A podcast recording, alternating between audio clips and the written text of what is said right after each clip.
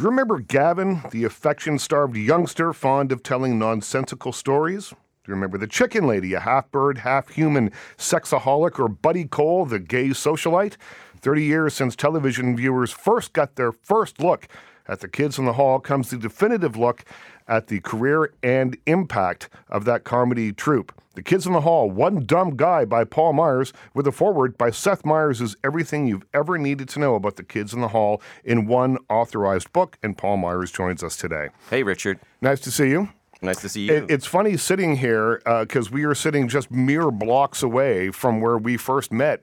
And I think it's almost 40 years ago. Oh, my God. 38 years ago. But we're, we're both too young for that. I know. But yeah, no, I that think way. that's true. Do you want to say where we met, or Yeah, is that? Mr. Green Jeans. It's not there anymore. It's gone. Yeah, Richard, you were a, you were a door host when I met you, I was. and I was a busboy, and Yeah. you hit me with some uh, menus. That's right. I've told this story way too many times. you hit me with some menus, and I knew that you'd be my friend after that. Yeah, in a in a in a in a playful way. Oh no, no, but that was what it was. You said get to work, but I could tell you weren't my boss. No, the thing is I was probably about 17 years old or something Yeah, like that. I was I was a kid. I think we were all very, very young. yeah, 40 yeah. That was a long Yeah. time ago. But yeah, and then since then you've become the Richard Krause we know and love. the brand. The Uh, and- brand. And, you have become the author of uh, a number of books, plus a musician who continues to make records. And, and you live in California now. You live Mm-hmm. Yes. a long way away. That's true. Uh, but I wanted to, to bring you back to 1985. It's the winter of 1985, and the first time that you saw the kids in the hall. Oh my God! So I mean, the, the short version of the story is uh, I'd been taking Second City workshops. And my uh, my brother had done that. My brother Mike Myers. Let's get that out of the way. Yeah. And it, it, it factors into this story quite a bit, Yeah. actually. But uh, so I was around comedy. I'm a comedy nerd. My two brothers, Peter and Mike, are both comedy nerds, and I'm a comedy nerd. And we're so he takes Second City workshops. It looks like fun. So I take Second City workshops. He goes off to the touring company of Second City, but I get there just as Dave Foley and Kevin McDonald are taking courses. I'm not in their class, but I'm in the hallway between classes. Right. And Dave Foley walks up to me and goes, Hey, you're Mike Myers' brother. I people say I'm a young Mike Myers, which is a joke because they're the same age, right?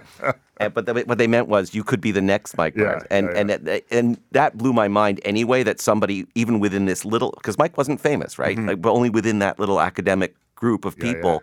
And I said, "Oh my God, I uh, Mike mentioned you. Actually, you're Dave Foley." And then Kevin, Kevin, who was much larger then and had big curly hair. He had a big head of curly hair, and uh, and you know they looked like uh, Laurel and Hardy together because Kevin was much larger. And they were talking, and they said, "We're doing theater sports, and we're doing this other stuff." And then I would go see them. No, I was about to go see them, and a, a woman I was dating at the time had gone to York University with a guy named Scott Thompson. And he was in the theater department there, but she was in the film department. And Paul Bellini, who's a character in the yeah. book also, was a film guy who'd filmed Scott. So, so Shirley is her name, knew knew um, Scott. So she said, "Oh, my friends are playing at the Rivoli Club," and I said, well, "My friends are playing at the Rivoli Club," and it turns out they were the same. So I'd missed some of the earlier uh, formative years before Scott had joined the Kids in the Hall, but I got there just as they were starting as the five piece, and uh, it was incredible. Like they, they, they, the room was electric. It was a bar on Queen Street West in Toronto, and they used the whole bar. Like they would have the stage, and they would have lights by the bar as well, and they would have the And it, and it's smallish. It probably seats 100 people, Yeah. 150 people at the most, probably, right? Yeah, and it was uh, some nights it wasn't packed. Some nights it was like you know 15 people, and they're up there just doing black box theater with no props and no you know maybe minimal costumes. Possible. I know that they used to wear. Um, a long red sweater when they were supposed to be the woman in the sketch, so it'd be like the, wo- the whoever had the red sweater was the girl. You That's know, funny. And they called it the girl in those days. Uh, now we call it the woman. Yes. Uh, but uh, and uh, you know Scott had brought his bag of wigs and uh, dresses uh, eventually, so they started dressing more. But uh, and then I remember this one night I knew they were going to be famous. It was like, uh, or I knew they were going to be successful anyway. They had it was a winter blizzard, and uh, I I walked through snowbanks for like miles to get there. Uh, you know, because I lived about two miles away, or Mm-hmm. may- maybe a mile in Queen Street, and it- and it was that kind of thing where the, the the snow is piled so high that you had to walk down the streetcar track. Yeah, yeah. Just hard to get around. It was yeah. bad, and I thought nobody's going to go to see the kids in the hall tonight. I don't even know. In those days, you didn't phone ahead. Right. I so I thought I'm going to go to the club. There was no the, website to check. Yeah, exactly. And so I walk there, and as I get closer to the club, I see that there's lights on. Yep, there's they're open, and then I see like steam coming out of the door, so I know there's people inside, and uh, and then they did an incredible show, and it was packed, and it was packed on a blizzard night, and I was like, okay, so we're not, we're all kind of part of this club watching this this this thing happen, like Beatlemania almost, except Mm-hmm. it was only a hundred people, and then over time they got more and more people, and there was lineups and sellouts, and you know. And uh, you touched on you, you mentioned Mike, and I'm not going to dwell on him at all cool. uh, for this note. But I wanted to talk. You, you said you grew up. You were all comedy geeks. Yeah. And and you you grew up in a in a family. Let's sort of contextualize Yeah, this for people that might not Yeah. know. You grew up in a family where your dad would wake you up in the middle of the night if there was a funny movie on Yeah, at midnight on CBC. Well, C- uh, I think- I think CBC was showing Monty Python, and uh, and Monty Python's Flying Circus. and if you don't know it, look it up. Um, they uh, and and and and my dad would like we'd have to go to bed, you know, at a kid's time to go to bed, and he'd say, "Oh, but you can stay up to watch Python because my dad's English and they were funny. My dad was a fan of the Goons and uh, you know all that era." Of, Spike uh, Milligan, Spike uh, yeah. Milligan, absolutely. My parents went to see Spike Milligan in Toronto when he toured here in the '70s. You know, uh, so so we knew that there was something there, and I think there is something to be said for the parental approval and seeing my dad so pleased to be laughing at comedy. It really affected all of us. And I certainly wanted to be a comedian for a long time. Realized I'm not really a performer. I mean, I have a sense of humor, but I'm not really a comedy performer, but my younger brother did. So, and my older brother Peter is very subversively funny, and he's funny in his own right. But again, we're not comedy performers like the way our younger brother is. You know, I remember at your dad's funeral that it was a fairly solemn affair, as as these things are, and uh, the I think you guys spoke in order of age. So I That's think right. Peter spoke first, Yeah. and then you, and then then Mike at the end. Yeah. and uh, I think Peter said, you know, our dad had a great sense of humor and told a joke, and no one knew what to do. right, right, exactly. You don't laugh at exactly. a funeral. Well, exactly. And then you continued, and then Mike, and by the time we got to the end of it, people were laughing, and I just remember walking away from that, and, and I think we went out afterwards, Yeah. and and and and I, I remember walking away from that and saying, "That's what this should be." A celebration of life, a celebration Yeah. of the thing that that sort of brought everyone together, which was the humor. Well, it's funny you should say that because the, you know there is a, a relation between George Carlin used to do a bit about this too about being in church. I think Mm-hmm. there's a relation between the suppression of laughter and the outright explosion of laughter, and so funerals are very funny to some people. Yeah, yeah. Like they're not fun. They're not fun for sure, but there's definitely the word fun is in there though. uh, but. Um, but there, you know, like there's a lot of comedy sketches that are predicated on the scene being the funeral and Yeah. you know being not allowed to laugh. And so there's definitely that. And I think you're right, though. Like it, it is a tribute to my father. A lot of stuff is in, in my life, too, is a tribute to my father. My father loved music, and I'm a musician. And uh, my mother used to read biographies out loud at the dinner table, which is an eccentric thing to do. Yeah. But um, but I I've written writing them. three. I've written four biographies, and uh, I don't know what I'm doing there. But you know, talk to my therapist. But uh, but yeah, there's definitely, um, and that is part of why I wrote this book. I got to say, not that's that's not a bad Mm-hmm. bringing around. Actually, I'm very aware of the fact that there's a bit of parenthetical autobiography to this because it's a scene that I was immersed in as a musician and as a comedy nerd. So I was watching the kids in the hall develop this thing that became kind of like the Beatles in Liverpool in the sense that other bands, other troupes were starting. The Vacant Lot, Corky and the Juice Pigs were here. There was uh, uh, Dan Redican had already done the Frantics here, and they were like all working. And there was more and more comedy, which, by the way, is happening again in at least in Toronto. That I know. I've just been here a few days, and I've seen people are telling me, and Bruce McCullough told me that there's a lot of sketch comedy that you know just there's more sketch comedy than there are venues for it. Yeah, that's right. But there's more venues now than there were. There were, yeah, yeah. Uh, I'm speaking with Paul Myers. The book is called "The Kids in the Hall: One Dumb Guy." Uh, One dumb guy is a is a great subtitle. Yeah. and and Thanks. it comes from uh, a quote from Yes. Kevin McDonald. Yeah, well, Kev- Kevin said, you know, he was talking about how smart some of the guys in the troupe are, and he said, to be honest, we're all five smart guys, but when, when we make business decisions, we're one dumb guy. We add up to one dumb guy, and then that came up later. Kevin. Kevin said it, and then Bruce said it again in another interview. And I started to write. I sort of wrote it in a margin somewhere. And I had originally called. I had, my working title for this book was "It's a Fact," which is um, uh, from the Kids in the Hall. a little red-haired girl would come up and pop up and say some arcane fact. And uh, my publishers and a few people were saying it's not the not the best title, and it isn't. But it was a because I wanted it to be a book of truth, and Yeah, you know, it's a fact. It could have been called Thirty Helens Agree, also, but. Uh, uh, and then something they said, come up with another one, and I said, well, the one I wrote down, you don't want. It's called One Dumb Guy, and everyone loved it. So and now it looks good on the title too because there it says the kids in the hall in block letters, but then it's sort of like uh, script Yeah. underneath it just says one dumb guy. Yeah. You know? And of course, I've done events with. I did an event here in Toronto with Bruce and Scott, and it, we billed it as one dumb guy and two kids in the hall. That's funny. So I become the dumb guy. You know? Now, when you were thinking about doing this, the, the career is lengthy and it is filled with twists and turns. We've only got about a minute left, uh, but tell me a little bit about doing the research. I know you spent a year probably doing interviews with these guys and Uh, everyone connected with them. Absolutely. I I, uh, I think it was over a year. About because sometimes it would take months to get to a location to do an interview, or like just because they were busy, and you know, and Mark's doing Superstore and NBC, and and people are on the road all the time. So yeah, it took a long time. And I talked to like Lorne Michaels, and I talked to people who were the script, uh, pe- not the script, the uh, wigs and props people on the show, and I talked to their original producer, and I talked to people that booked them in the theaters, and and I got comedians like Fred Armisen and Judd Apatow and Paul Feig to talk to me, and it was and they're all huge fans. so so there's a lot of collating of lots of information. I'm speaking with Paul Myers. The book is called The Kids in the Hall One Dumb Guy. It's available wherever you buy books online uh, or in brick and mortar stores.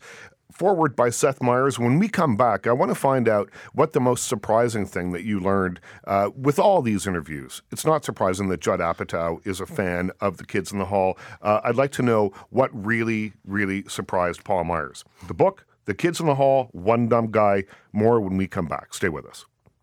The book is called The Kids in the Hall One Dumb Guy. The author is Paul Myers. There's a foreword by Seth Meyers. And when we left the story, we were talking about uh, some of the interviews you did. Paul Feig directed Bridesmaids and Freaks and Ghostbusters. Geeks, yeah. and Freaks and Geeks.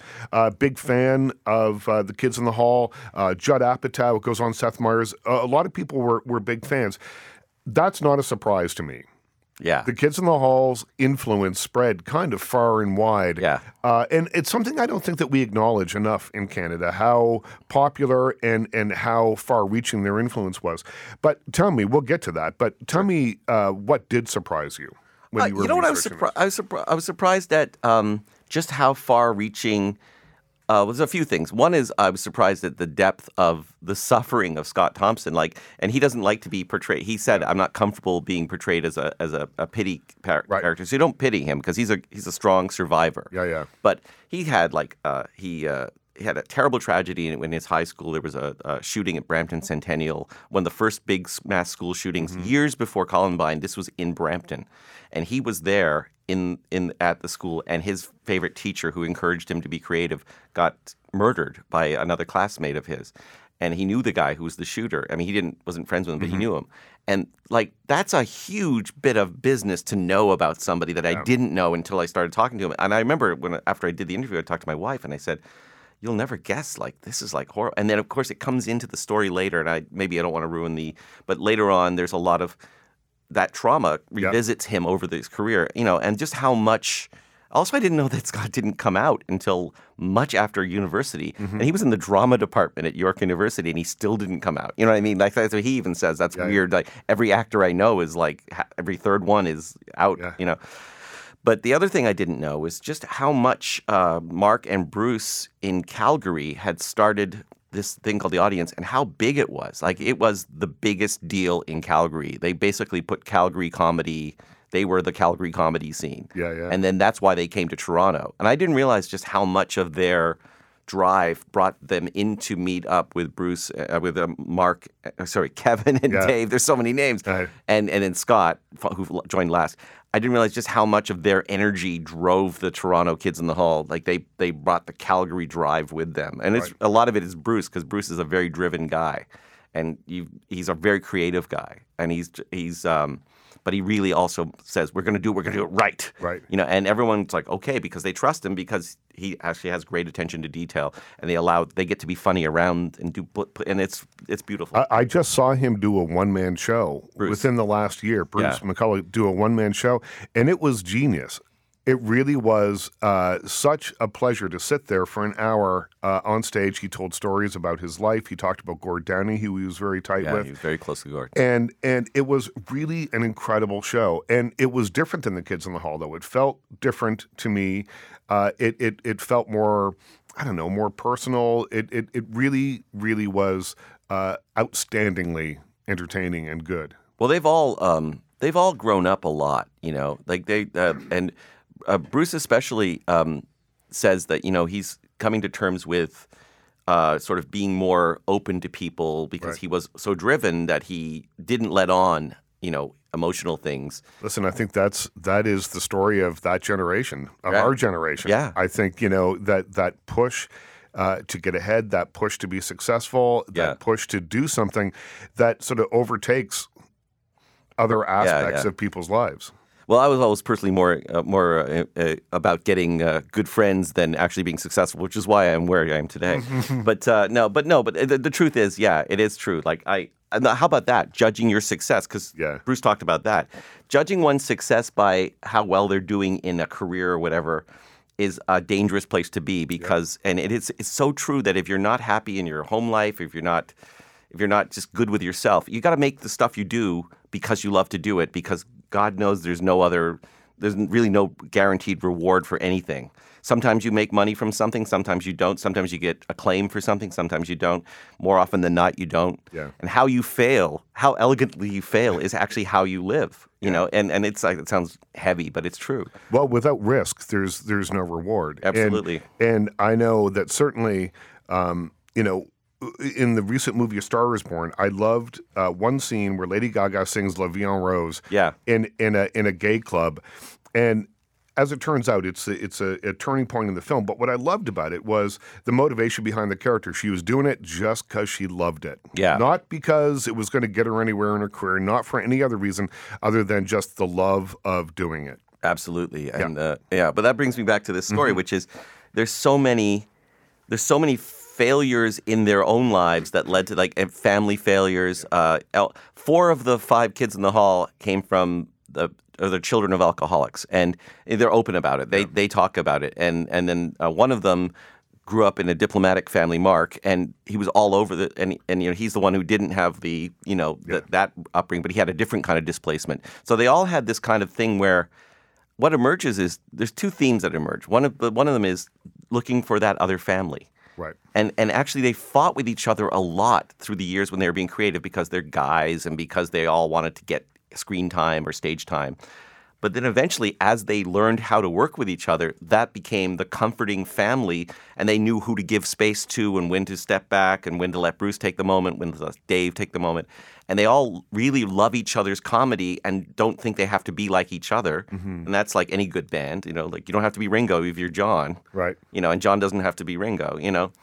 Um, uh, I mean, and the other way around. But um, but but so they've now got a hard won family. That's, the term I use is hard won. They now look at each other as a very comforting unit.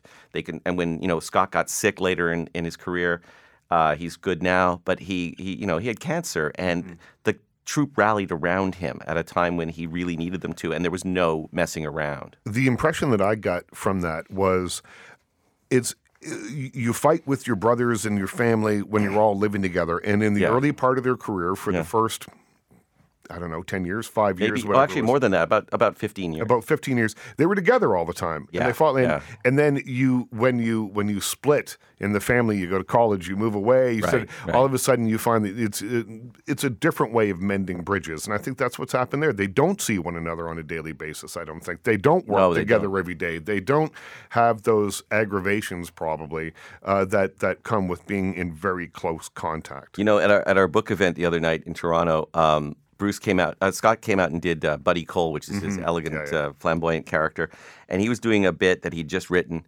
and Bruce had never seen it before, and he'd sort of read through it before, but he'd never seen him do it. Right. And he's in the wings with me because we're letting Scott have a center, and uh, I watched Bruce's face and the, the the delight the delight of, of uh, and some of the more daring moves that Scott made, and and Bruce is like, oh, he went there, you know, and he's cheering, and he's like, you could tell there's no masking that thing. Yeah. It was it was admiration for his brother, you know, and it was definitely a thing, and and you know they're all checking each other out at the end of it, and it just they spoke of each other so glowingly, and uh, it, it was just a nice feeling. Also, because they're my guys now, because Mm-hmm. I spent I spent oh more than two years really sort of studying them, and like that feeling, you know.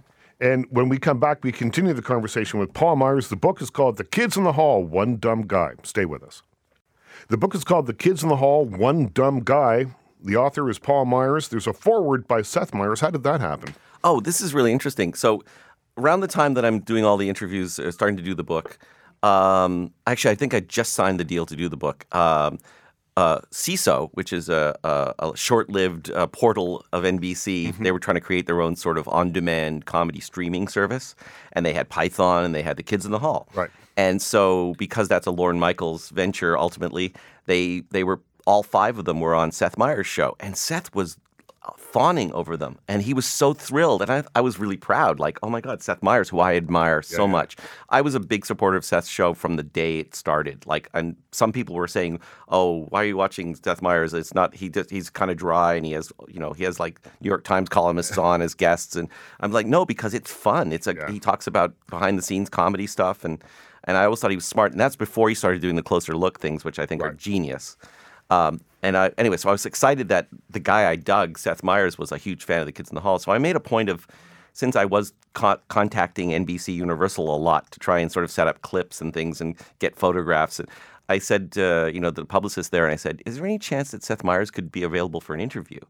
And um, and then they said, "We'll set it up. We'll set it up." And I said, I wonder if he would also consider writing the foreword. And almost within a day or two, which never happens, I got an email from Seth Meyers saying, "What do you want? Wow. What do you need? Wow. What do you need?" Wow. And and some people will ask you to do a template. Yeah. Like to be honest, if you have a cover letter for a sponsor, I've had a Yep. few green cards in my life, Yep. and uh, but he didn't ask. He and I he, he said, "What do you want me to do?" And I said, "Whatever you really want to do." Yeah. Because anything, I was expecting a paragraph. Yeah, like a, yeah, a half a page. I loved him. I grew up, and they changed everything for me. Yeah, and so please enjoy this book or something like that. Instead, he writes this really neat story about how he worked as an intern because he's like, you know, he's a comedy guy for sure, but he he also had to get jobs, and one of his jobs was working at Comedy Central in the states, where he his job I think was MTV Networks or something, the whole company Viacom, and he had to sort of watch videotapes and file them away and, and he got assigned the kids in the hall box and basically goofed off for the rest of the summer.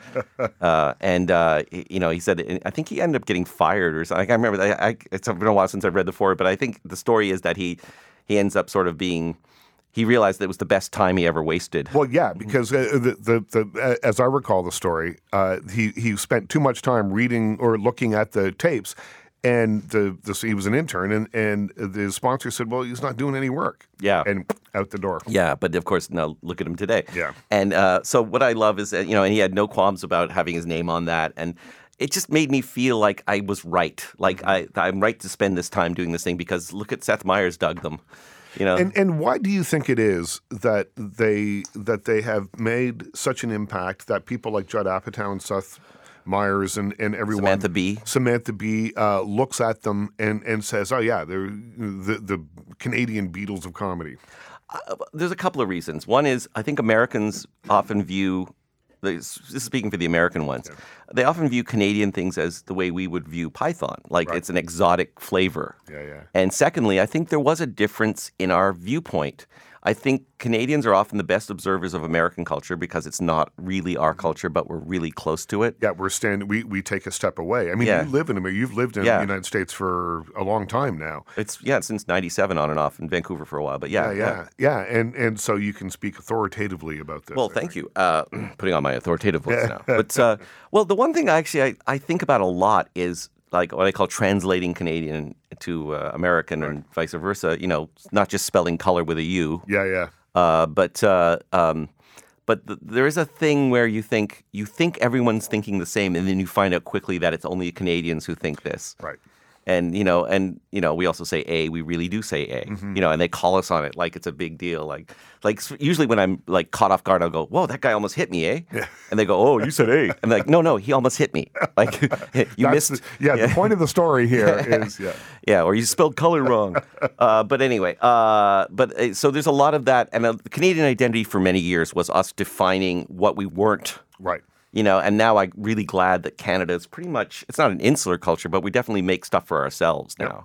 And that, that really translates well. Ironically, that travels well because, you know, you watch something from New Zealand, you want it to be from New Zealand. You don't want it to look like an American show made in New Zealand.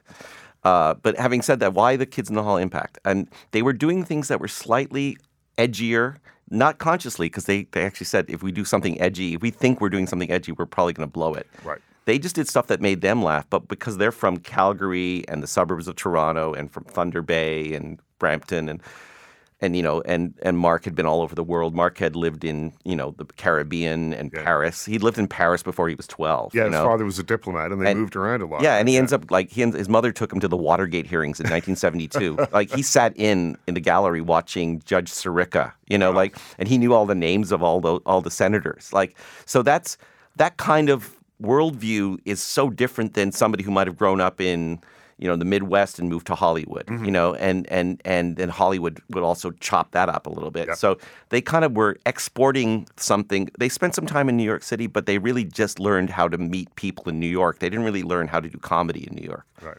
And I think um, at the time they came on, they were on an exotic time slot on HBO, which was not really known for comedy other than stand up and boxing and Yeah. movies, you know yeah. And then and then so people found them sort of uh, as a rare entity.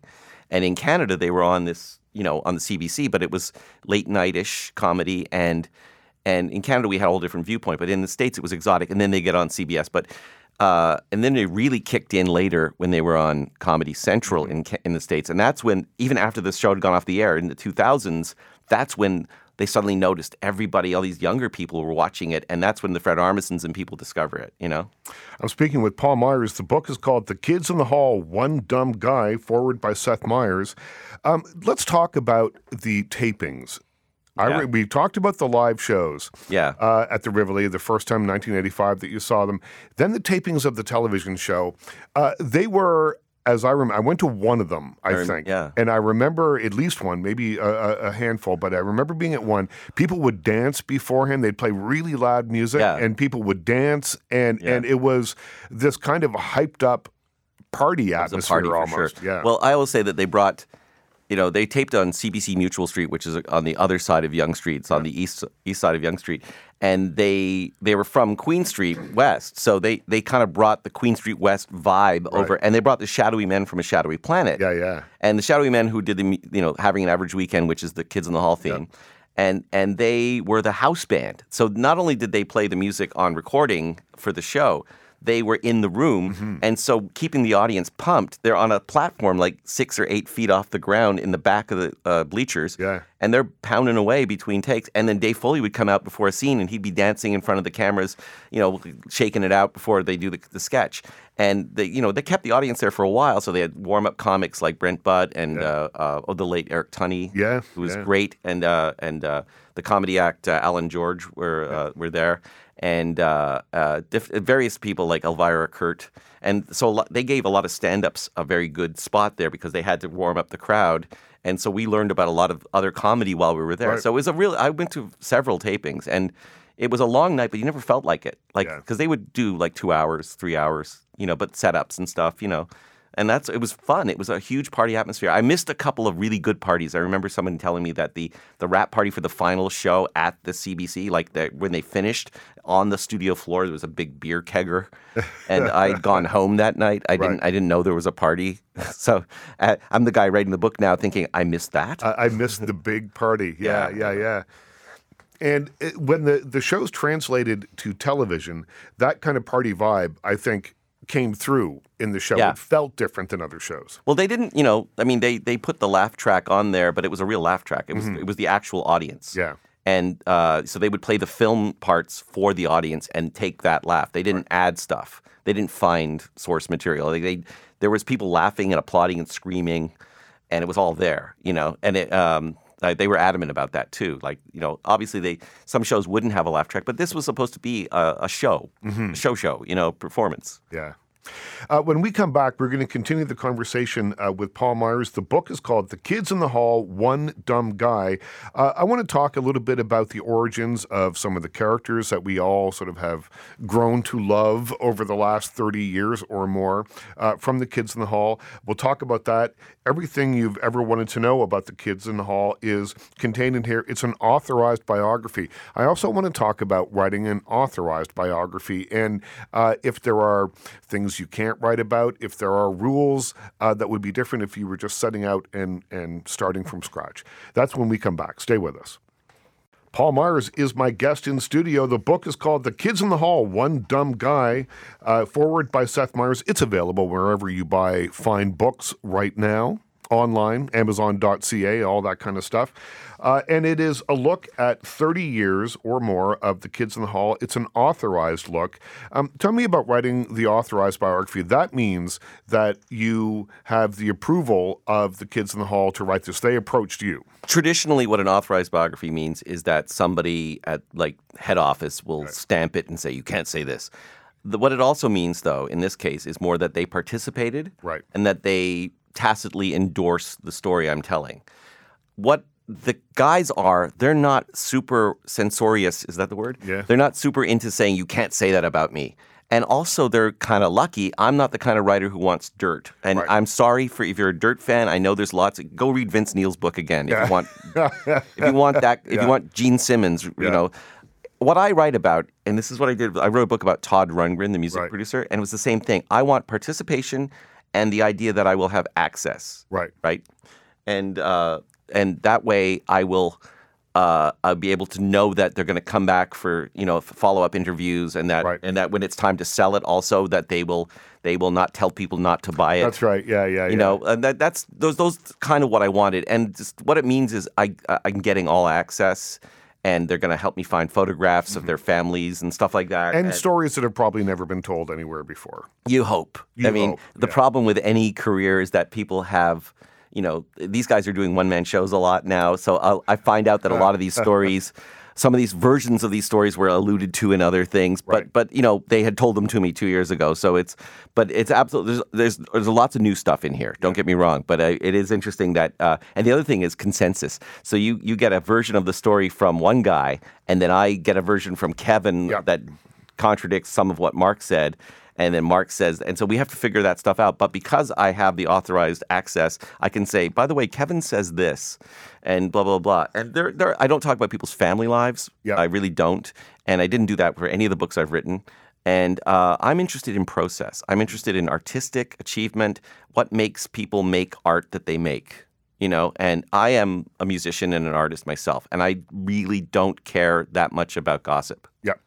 But- I, I do agree though that finding consensus can be difficult. I know in some of the books that I've written, uh, in particular one that I wrote about a Ken Russell movie called The Devils. That Oh, yeah, book, yeah. Uh, because the events portrayed in the book happened over 40 years ago. Yeah. And everyone that I was interviewing was in their 70s and 80s by the time you Yeah, know, we were getting around there. And I remember one of the actors said.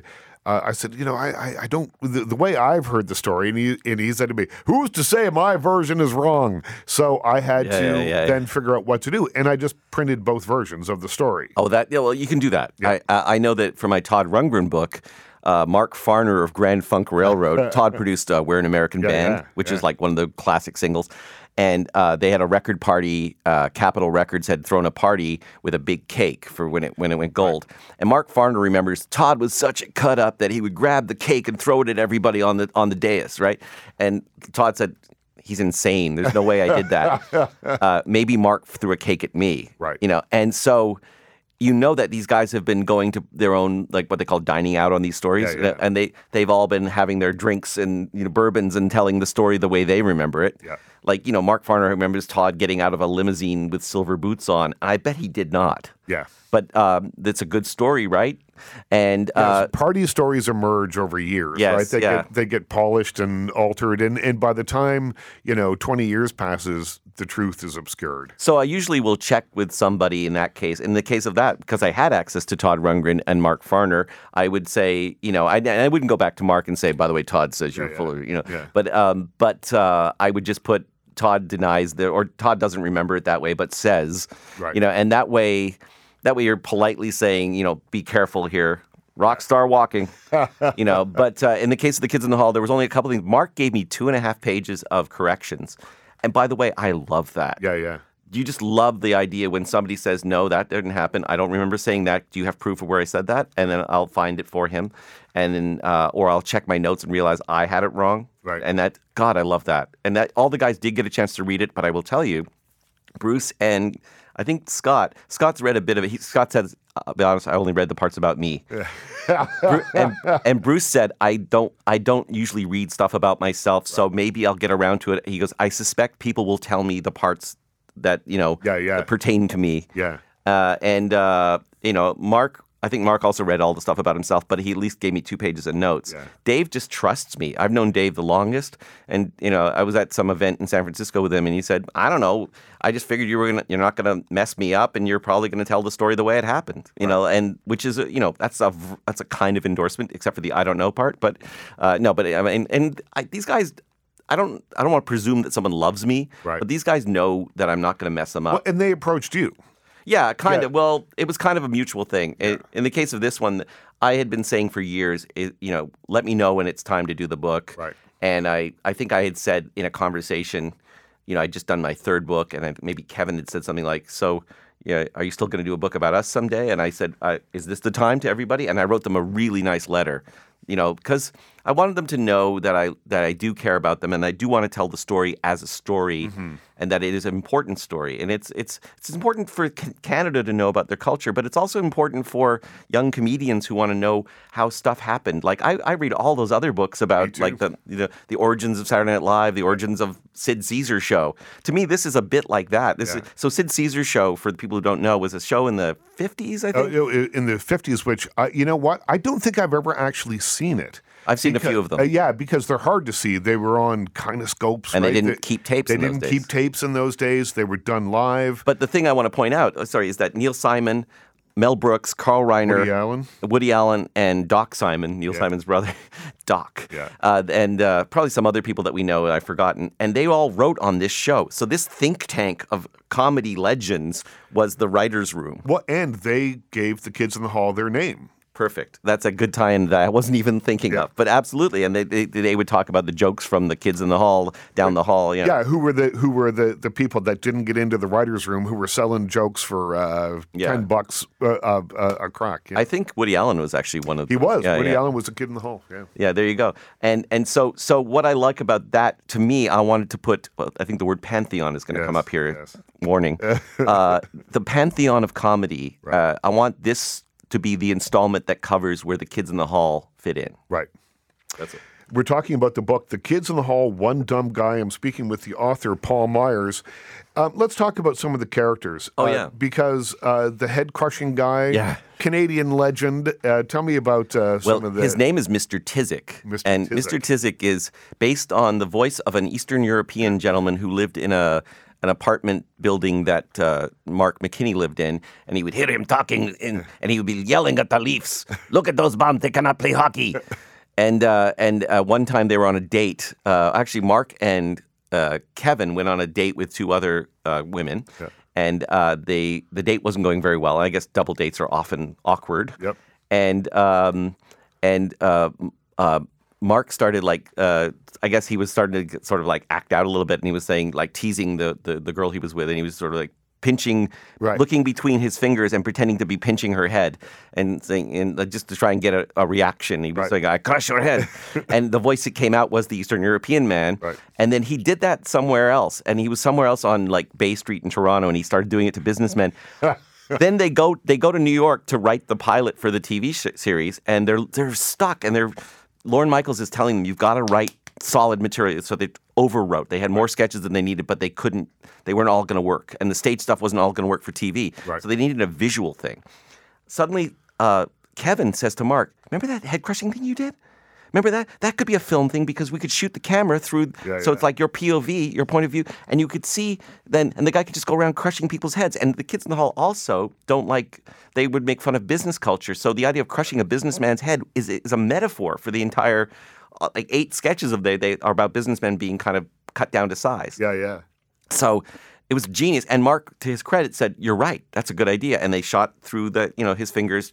And now, even now, they do this with a video camera. They, yeah, they uh, will. on, on stage. I saw their their reunion tour. Yeah, and yeah. they they did it on stage, and the reaction that it got from the audience Yeah. was so fun. Yeah. It was just one of those things of of pure joy from an audience seeing Yeah. something that's so simple and Yeah. so brilliant and and just something anyone can do. And one more thing about that is that in those tours now, they they use it to make fun of each other. So Mark, at the end of the show, will kind of, you know.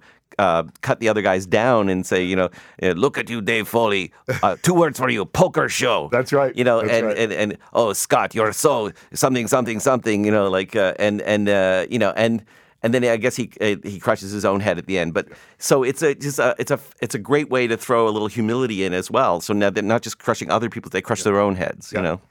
Uh, we've only got a minute left. Um, how does it feel to have the book out? It was a Oh, so long good. time. It was a couple of years at least, more than that, I think. It's about yeah, two years. Yeah, yeah. So tell me what it's like to have this book out now. It's really good, and I I'm so used to writing in obscurity and just thinking that you know you know a few niche fans are gonna like something, and then the reaction has been incredible.